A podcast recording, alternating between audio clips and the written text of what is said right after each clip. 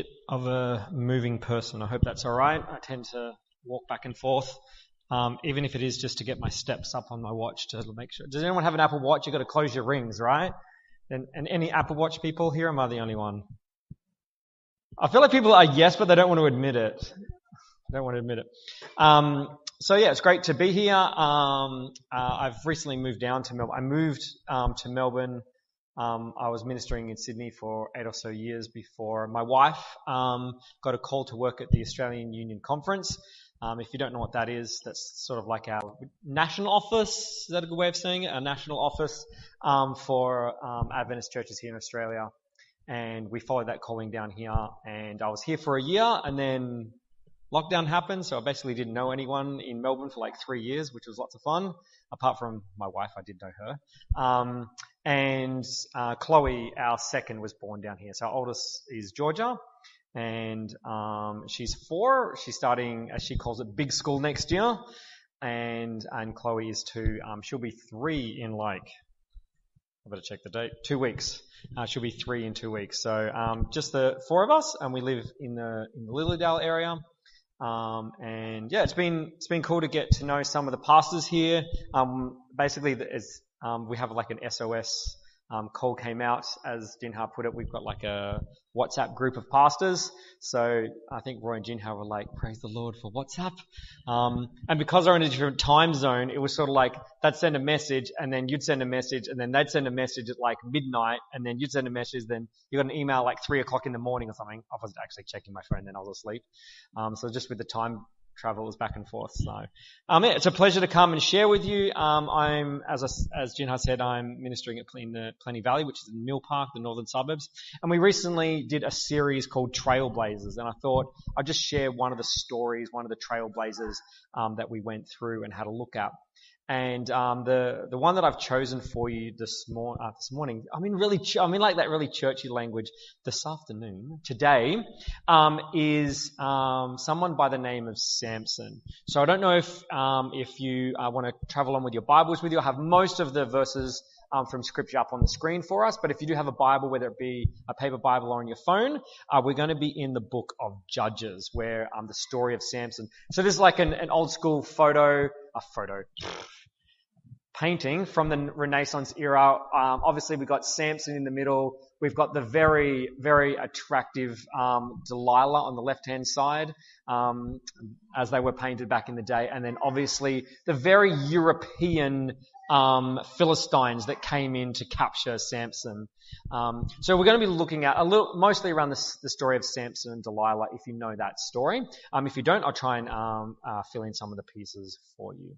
So in the book of Judges, and to give you a little bit of context, um, the word judge, when you hear it, you probably think of that guy uh, or girl in, at court with the hammer who sits up the front. In Australia, they wear those like curly hair things. I don't know what that's all about. I've never understood that. Um, and that's what we think of judge, or we think of at least someone who's making a decision on our behalf. You go before the court, you go before the judge. So when we look at the book of Judges, it's important not to put 21st century, 20th century thinking into that because the book of Judges is probably better translated as a leader but someone who had, had been given authority. So don't think king, don't think prince, don't think lords, just someone who was appointed at that time to be a leader. Now, they made judgments sometimes. You know, people would have a dispute between each other and they would um, prayerfully, um, by the power of the Holy Spirit, they would actually make decisions for individuals in the nation. But a deliverer, deliverer, savior or leader is actually a better translation. And to give you a little bit more context, Moses was known as the nation of Israel's first judge. So if you know Moses and he was a leader, he was their spiritual, he was the one who, who sort of spoke with God on their behalf, etc., uh, etc. Et Moses was known as Israel's, the nation of Israel's first judge. So don't think of like someone who's making all the rules and administering law, but someone who is leading. Um, and that sort of gives us an idea of what happens within the book of Judges. But the book of Judges is actually a really, really interesting book in that um, even though we've had like we have like the book of Genesis, for those of you uh, may not know, the book of Genesis actually spans over thousands of years. Then you get to Exodus, Numbers, Deuteronomy, and uh, Exodus. So you've got Genesis, then Exodus, Leviticus, Numbers, and Deuteronomy, that happens over the period of no more than about 120 years. Then you get to Judges, and then Judges spans over 400 years. So this the book actually is span actually um, spans a large um, period of time in Israel's history, and there's different leaders that rose up um, in um, in this time, and maybe a theme that helps us bring context to looking at the book of Judges, and the theme that I give it is failure through compromise. They kept making um, silly mistakes, following the, the wrong path, following the wrong people, and they kept compromising. So it's not a failure in that you've tried something, you've gone, I'm going to give this a go. I'm going to do my researches. I'm going to go out a limb. I'm going to take a risk and then failure. It's not that failure. It's failure because of compromise, because you've, you've allowed other things to come in and affect your progress. Failure through compromise. Um, we have no idea who wrote the, this book. Um, theories are that perhaps one of the priests did. So we don't believe the person um, was alive at the time of the story, wrote these stories down, but it was passed on. But there's two key verses that help us understand the book of Judges, therefore will help us understand the story of Samson. So I've got the two verses up on the screen for us. Um, it's in chapter 2 verse 10. After that generation died, another generation grew up who did not acknowledge the Lord or remember the mighty things um, he had done for Israel. And so this is talking about, this is after the death of, mainly after the death of Joshua. If you know this guy, a crazy good, him and um, Caleb uh, were part of this first generation of leadership into the promised land. And that generation had died. That generation had forgotten about the story of Jericho. They'd forgotten about the defeat of um, many of the, the enemies of Israel. And so after that generation, they'd forgotten. Or put it another way, they'd forgotten to tell the stories of what had happened as to why their nation, who they were, that they were this specially chosen people by God. And towards the end of um, Judges, there's this verse. In those days, Israel had no king. All the people did whatever seemed right in their own eyes. And these two verses actually sum up and give a theme to the book of Judges. And like Israel in the book of Judges, so is it the same with us. We constantly have this drift away, come back to relationship with God. And, and even, even now, if we think about it to ourselves, when, when we get into a space where we think we might free ourselves from what God expects of us and following in His ways, when we free ourselves from God, we actually become slaves to sin. So if we go, no, I'm going to live for myself, I'm going to do whatever I think is right in my own eyes, eventually it leads just becoming a slave to wrongdoing and a slave to um, destructive and um, uh, and poor um, habits in our lives that end up dominating us and owning us. But there's always a but when it comes with God. God is always faithful to try and bring about salvation. And that's a little bit of the context as we um, have a look at these verses in the book of Judges. So I'm in Judges chapter 13, and verse 1 is where we start the book, uh, the story of Samson. Judges chapter 13 and verse 1. And let me read verse 1 for you. Again, the Israelites did evil in the Lord's sight. So the Lord handed them over to the Philistines who oppressed them for 40 years. And this statement is actually said over and over and over and again in the book of Judges. In fact, it's said seven times, but the only real difference is who the oppressor was. They did evil in the eyes of the Lord, and God handed them over to such and such. So, excuse me, um, Canaanites or the Jebusites or any of these ites, a lot of them ended in ites, um, and in this case it was the Philistines.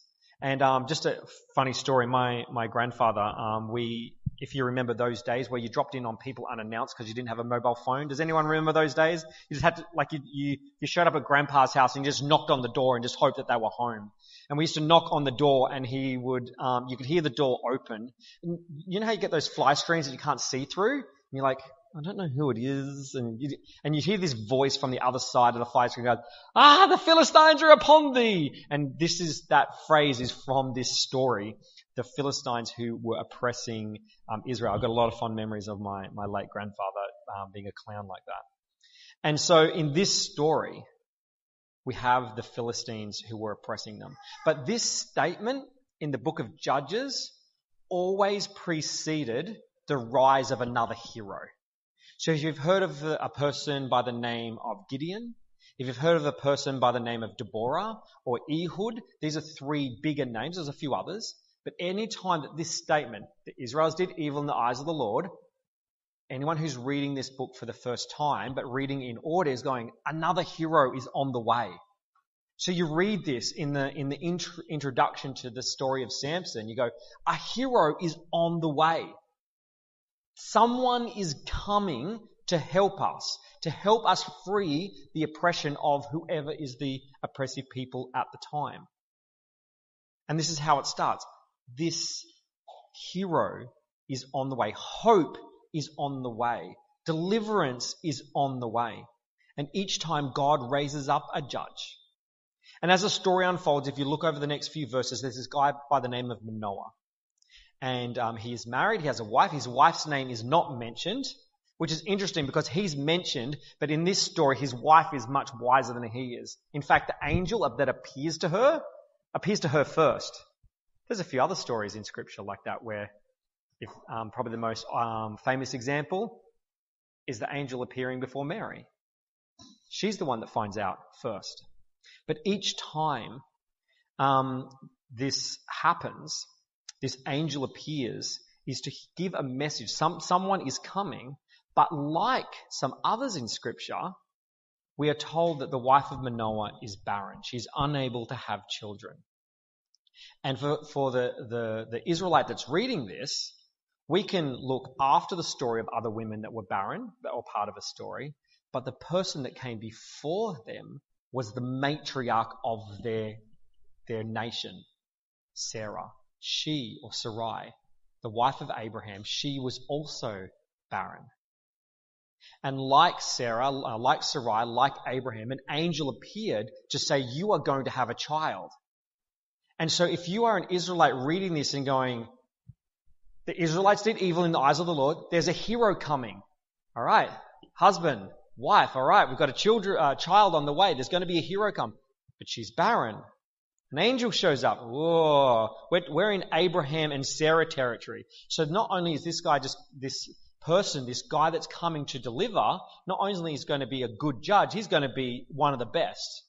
Because his story is immaculate. His story is something else. And we continue through this story and we find out um, throughout the story of Israel, we've got other people, other women that are barren. So Rebecca and Rachel. So there's actually, there's, there's almost like a family heritage of barrenness that you may not have been aware of. So that Sarah is barren, Rebecca is barren, Rachel is barren. There's something wrong with the, in the gene pool in, in um, Abraham, Isaac, and Jacob. But anyway, um, they have their prayer answered. Elizabeth, if you know who Elizabeth is, the, the, the, the mother of um, who was considered barren, the, the mother of John the Baptist, who is also under the same vow that we will talk about in a second. A lot of few echoes happening here. So we can continue on and we look at verse 5 of chapter 13. You will become pregnant and give birth to a son. His hair must never be cut. He will be dedicated to, the, to God as a Nazarite from birth. He will begin to rescue Israel from the Philistines. This is what the reader is looking for. They've gone, all right, we've read this deliverer um, statement before about how um, Israel is being oppressed, how they, um, they, they needed a deliverer, they need someone to pull them back from the Philistines, and now here we have it. There's this son being born, and he's going to be dedicated to God, and he's never going to be have his hair cut. In fact, scripture tells us that he was to be dedicated to God as a Nazarite. And Nazarite is, is something that is described in the book um, of Numbers. So uh, in Genesis, Exodus, Leviticus, Numbers. In Numbers chapter 6, it tells us what it means to be a Nazarite. And there's um, every evidence to suggest that, that Samson's father knew exactly what it meant to be a Nazarite. And in Numbers chapter 6, it tells us that there are three things that a Nazarite should have about their life. And it's already been mentioned one, they're not to cut their hair.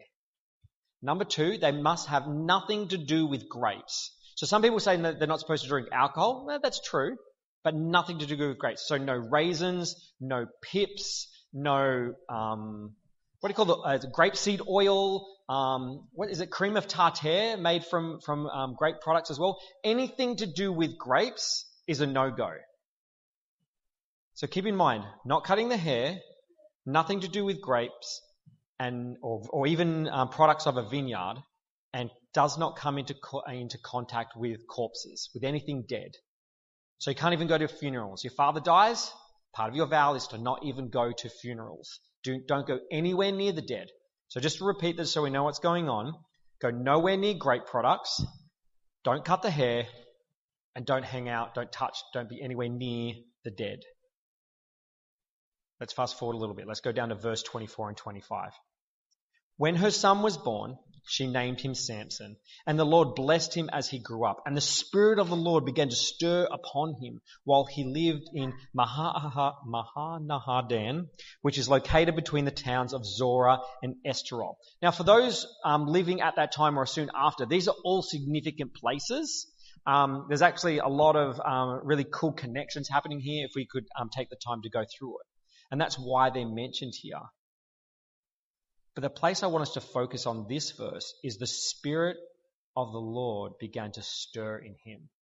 All the formula was coming together. This woman was barren, and now this barrenness was cured. There's an angel of the Lord that's set up. He's going to be dedicated, and now the Spirit of the Lord is on him. If you're familiar with the story of John the Baptist, like for us reading it later on, you're going, there's some really cool connections here. We're looking for like John the Baptist material to lead the people, to lead them um, uh, against the Philistines, and to lead them on a path back towards God. And so everything is going good in the story so far. Full of hope, full of promise, Samson grows up to be this mighty leader of Israel. Let's go into verse 14 uh, chapter 14. One day when Samson was in Tim, uh, Timnah, one of, uh, one of the Philistines caught his eye. When he returned home, he told his father and mother, A young Philistine woman in Timnah caught my eye. I want to marry her. Get her for me. Now, I've noticed a few of us are either sitting very close to each other or we're in, or we're in relationships. Can I assume we're in relationship over here? Yes? Yep. Um, yes, yes, and yes, yeah, okay. Did it work? Did you go, she's alright, go get her, dad? Is that how it worked? it's like, no, no. Um, obviously living in a different time, but he comes home. He's gone into an area. So when he's in Timnah, he's not amongst his own people. He's amongst the Philistines. He's amongst his oppressors. He is hanging out with the people he is supposed to overthrow. And he sees this female. A young Philistine woman caught his eye. Okay, so far as we, at least the way the story is being told, he's not going well. Now, some time has passed. He's obviously grown up. He's become uh, an adult. And he meets this non-Jew, an enemy. The people he's supposed to throw. He wants to marry her. Parents aren't too happy about this. And if you have a look, a quick glance in verse 4, it actually tells us that this was from God. And you as a reader are going, all right, here's this guy. He's dedicated to God. He's got these vows governing his life. The Spirit of the Lord was stirring on him. And he's hanging out with a Philistine woman? What's that about? And you keep reading and it says, and God wanted this to happen? Like, what is God doing? This is not the way things are supposed to go. And it tells us that God wanted him to marry the enemy, and God wanted to use this to confront the Philistines. There was going to be something about this relationship that God was going to use. Not like he got married and then God's like, okay, I'll use it. It was actually part of God's intention. It's almost like he tapped Samson on the shoulder and said, she's a looker. We don't really know exactly why God was doing it this way. It just tells us that this was going to be this way that he was going to confront the Philistines. So they go down to meet her. uh, verses um, 5 and 6. As Samson and his parents were going down to Timnah, a young lion suddenly attacked Samson near a vineyard of Timnah.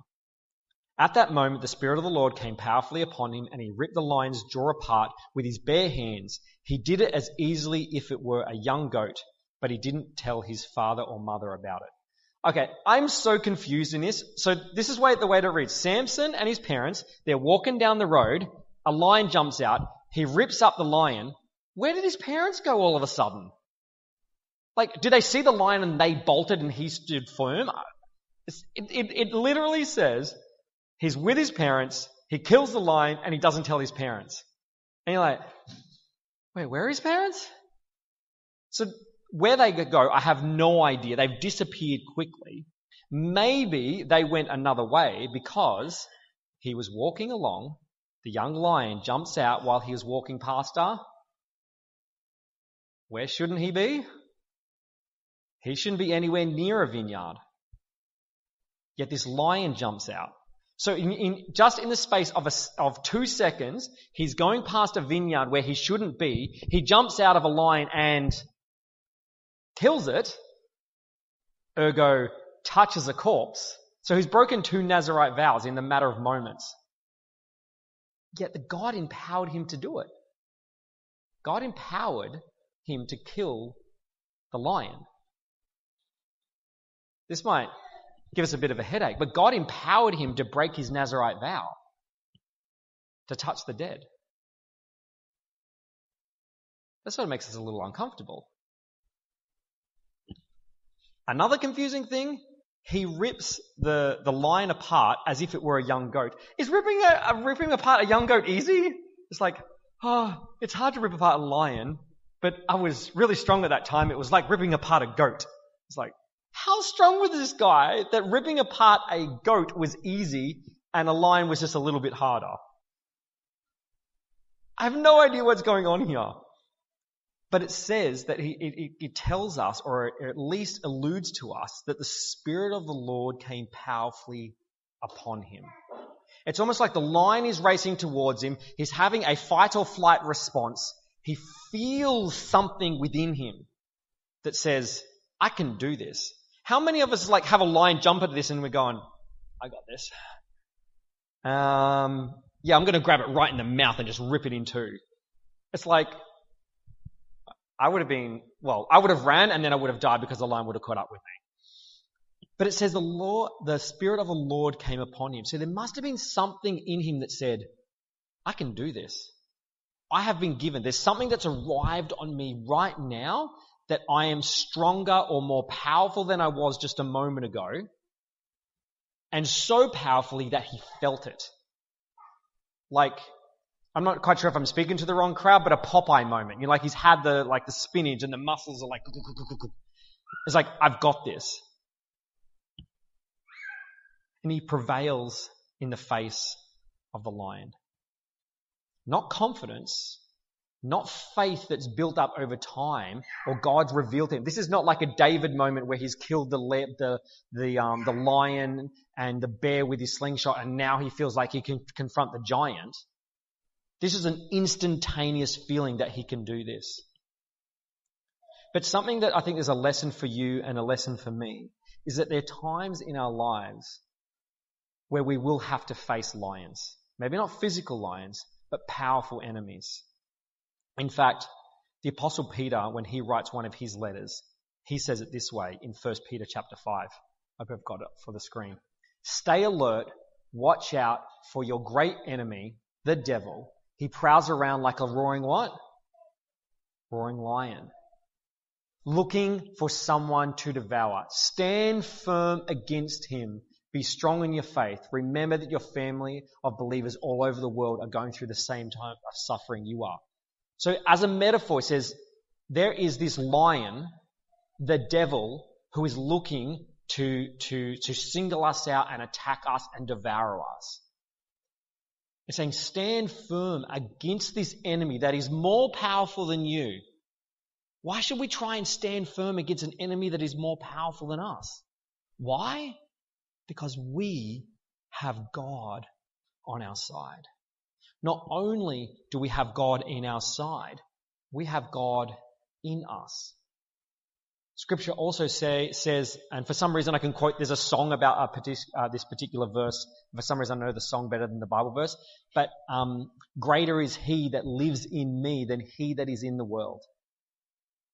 From the, uh, from the epistle uh, written by John. Greater is God that is inside of me than he, the enemy that is in the world. We can stand firm against our enemies, against the enemy, because we have God with us. Not only do we have God with us, like Samson, we have the Holy Spirit, God in us. We can stand firm. We can stand strong. We have the power of the living Jesus in us to stand firm against our enemies. In fact, just, just before this, this passage in 1 Peter chapter 5, it actually has a verse that some of you might know that says, cast your cares on him because he cares for you. He's just said, I care for you. Tell me about the stuff that's going on in your life. Tell me about your struggles. Tell me about your problems. Tell me about the ways that you feel like you're, um, you have the enemy against you. God's saying, I care for you. And because I care for you, I'm going to send the Spirit so you can stand against the enemy. Stand firm against him.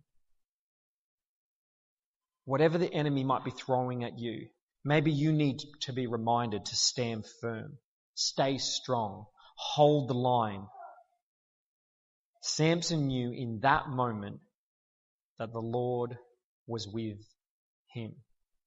And if you trust in Jesus, he is with you too. Let's keep going. Let's move on to um, Judges chapter 16. we are going to skip over quite a, a section of the story here, but we're going to arrive in Judges chapter 16 and verse 4 and 5.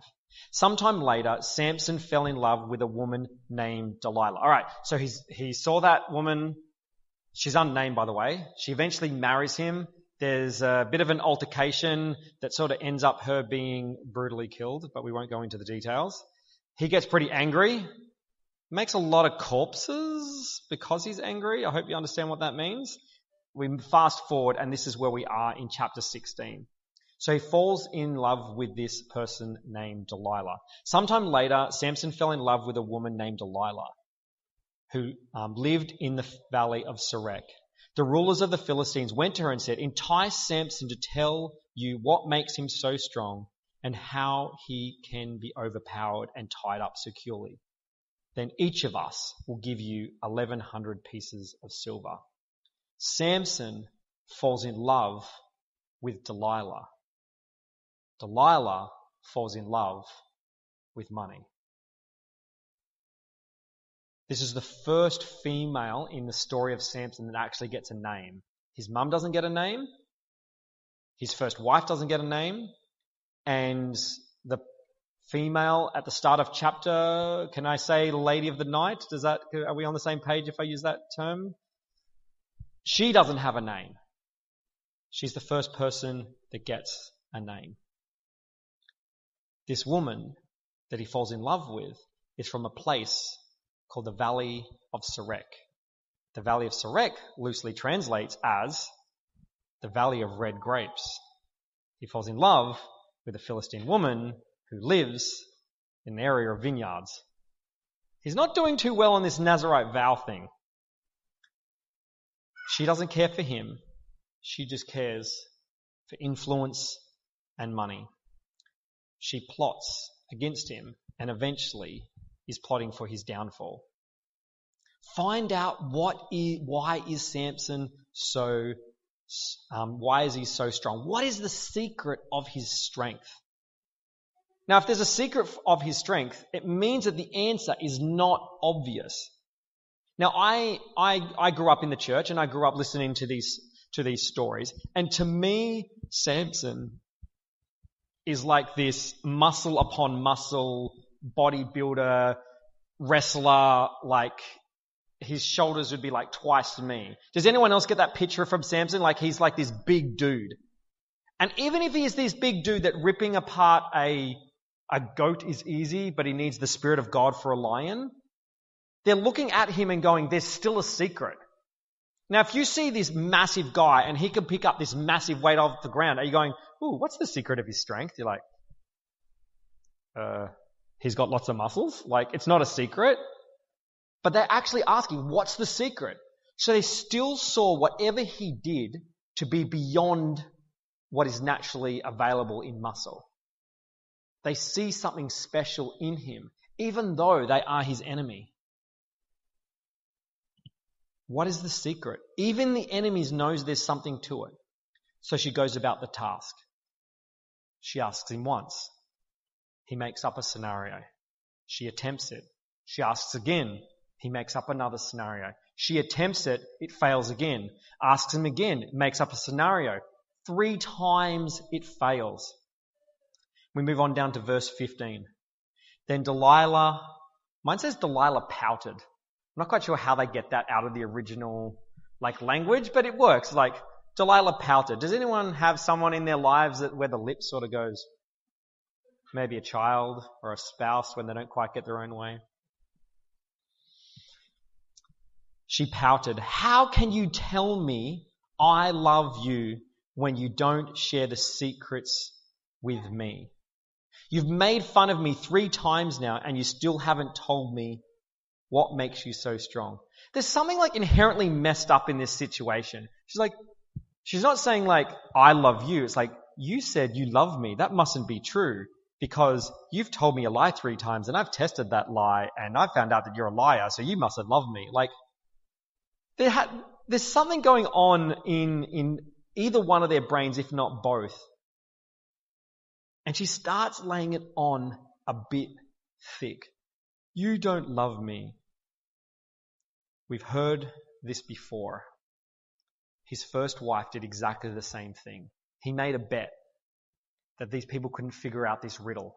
He told them a riddle and they couldn't figure it out. They had like a, a week or so to figure it out, or 30 days, I forget what it was, but they had a time frame to figure it out.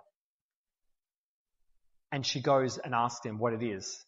And she doesn't, te- and Samson doesn't tell her, and he doesn't tell her, and he doesn't tell her, and she does the same thing. Don't you love me? And he tells her. Then she runs off and tells her enemies straight away. This is his wife.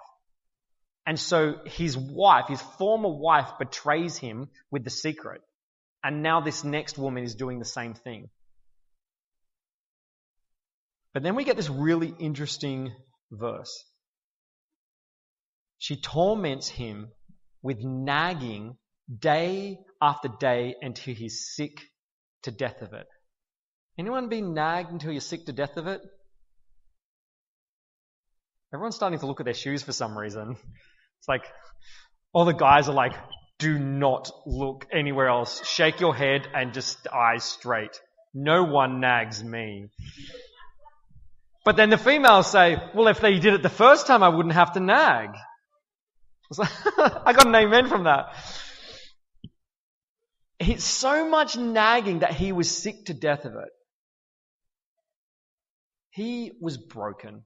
He'd had enough. He was done. He had checked out. Verse 17.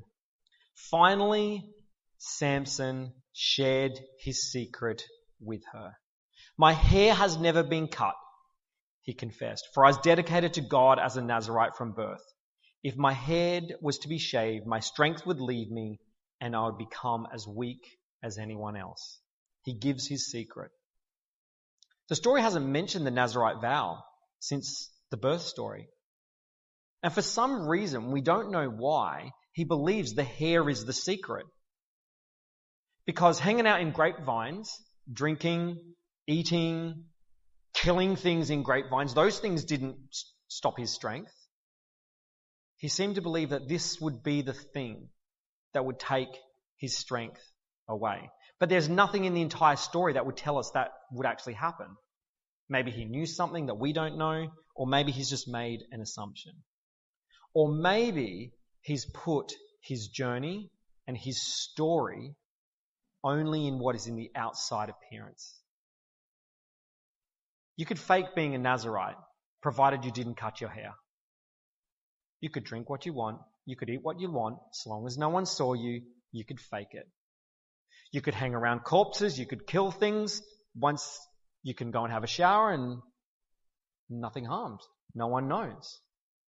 But the hair, as it tells us, seven locks of it. I don't know why, I don't know how he can have seven locks of hair, but seven locks of this long hair that he's never cut in his life. It almost seems in this story that he's put a lot of emphasis in appearances. He only looked after the thing that made him look like he stood apart. Not what he did, not how he lived his life, but only the illusion of appearance.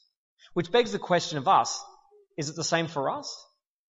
Are we happy with the illusion of doing the right thing, of being the right thing? Of saying, I'm a Christian and as long as I look the part, it's okay? What about me?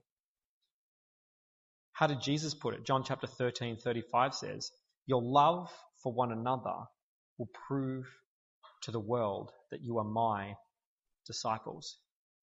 Being a Nazarite was difficult to fake, but Samson seemed to have found a way.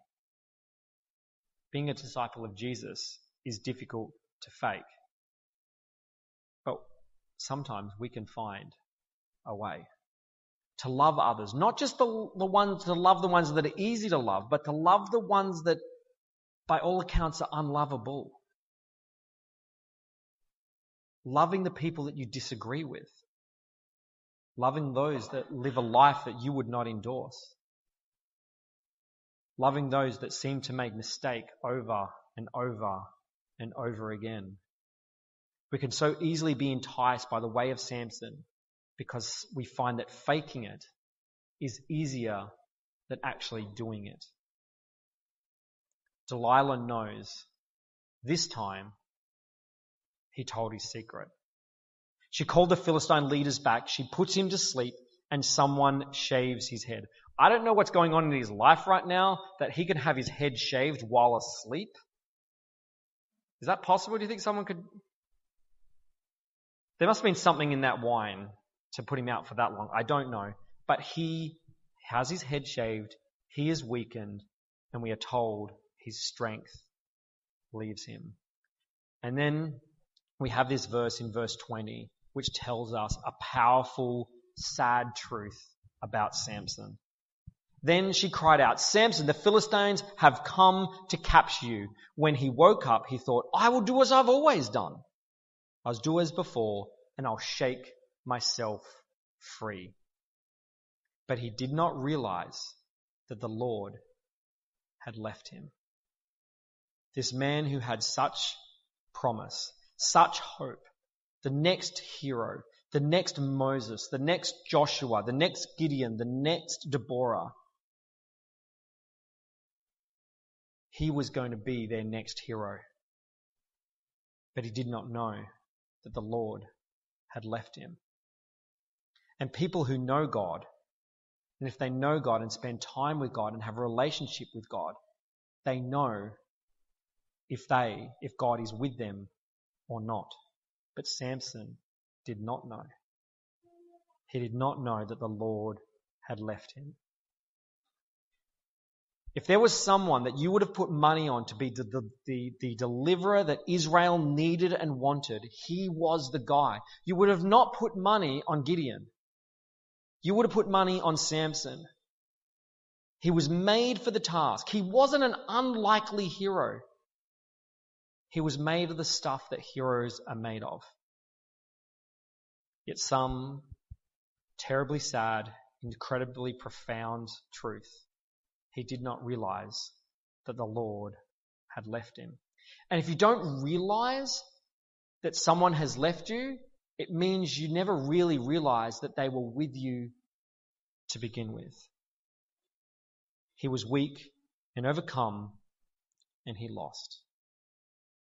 Now, just to pick on, I'm going to pick on my two closest friends here. What, what were your names? Yep. L- Laurie, Lauren, and and Eric. Are we just dating? Are we married? Married. Okay. So Eric and Lauren. Yep. So I found out this sad truth. Um, Lauren's left Eric. In fact, she's filed for divorce. but Eric has no idea. Wouldn't that be weird? It's like she left three weeks ago and he hasn't noticed she's gone. You'd be like, uh, dude, I don't think there's any help for you. like reconcile, reconciliation might be possible, but if you haven't known that she's disappeared, there's, I don't think there's much hope left. He had no idea that God had left him. Which meant he didn't know that God was with him. But then in the very next um, two verses, in verse 22, it says, Before long, his hair began to grow back. And just this little sniff, just this little piece right here, we have, if it was the hair that made him strong, if that's where the promise of strength was, a little bit of hope was on its way back.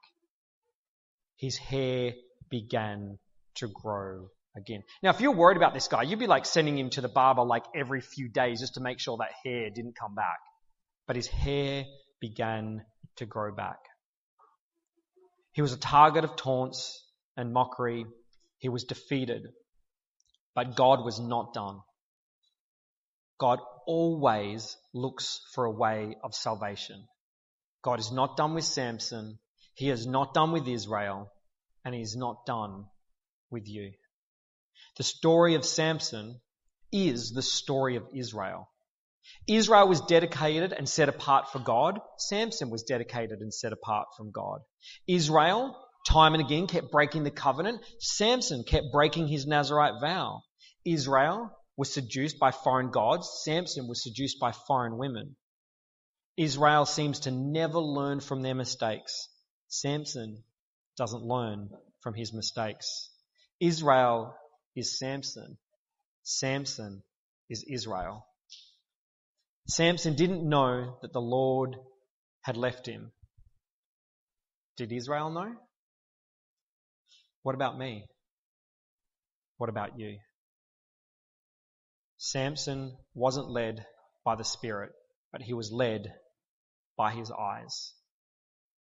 In fact, First John says the world offers cra- um, cravings for physical pleasure.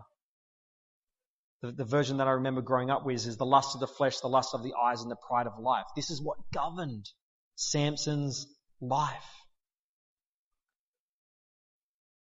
These are not of God. These are not the ways of Jesus. But Jesus was the epitome of the example of knowing if God was with him. In Mark 15, verse 34, it reads, Then at three o'clock, Jesus came, uh, called out with a loud voice. Jesus has been betrayed. He's been trialed. He's been convicted of sins that were not his, and he is nailed to a cross. And he is on that cross, and he cries out with a loud voice, Eloi, Eloi, Elamna Sabachthani, which means, My God, my God, why have you abandoned me? Jesus knew the exact moment his father stepped back from him to allow him to die. Why did Jesus know that God, that God the Father had left him? Because he had spent every day with him. He knew when his father stepped back to allow him to die. Samson, not a clue. Samson didn't know that the Lord had left him because he had not taken the time to get to know the Lord when he was with him. He was trying to satisfy with superficial rather than what truly satisfies. What the world re- needs right now, what we re- need right now, what your church, what this church here right now needs is not showy, is not physically strong, it's not smarter. It's not more educated. It's not more degrees or PhDs. It's not any of that. And it's definitely not the superficial. But people that know that the Lord is with them. People who have accepted Jesus as Lord and Savior and have gotten to know Him. People that show by their actions, by their lives, that they are disciples of Jesus. So as a way of finishing up here today, I want to read a passage of scripture, but this passage of scripture is going to be our prayer to finish. So I'm going to invite you where you are just to bow your head and close your eyes and I'll read this prayer that the apostle Paul gives the church of, um, in Ephesus. So let's pray. I pray that from his glorious and unlimited resources that he will empower you with inner strength through his spirit then Jesus Christ will make his home in your hearts as you trust in him. Your roots will grow down into God's love and keep you strong, that you may have the power to understand all God's people should. How wide, how long, how high, and how deep his love is. May you experience the love of Christ. Though it is too great to understand fully, then you'll be made complete with all the fullness of life and power that comes from God. Now all glory to God who is able through all his mighty power at work within us to accomplish infinitely more than we might ask or think. Glory to him in the church and in Christ Jesus through all generations, forever and ever. Amen.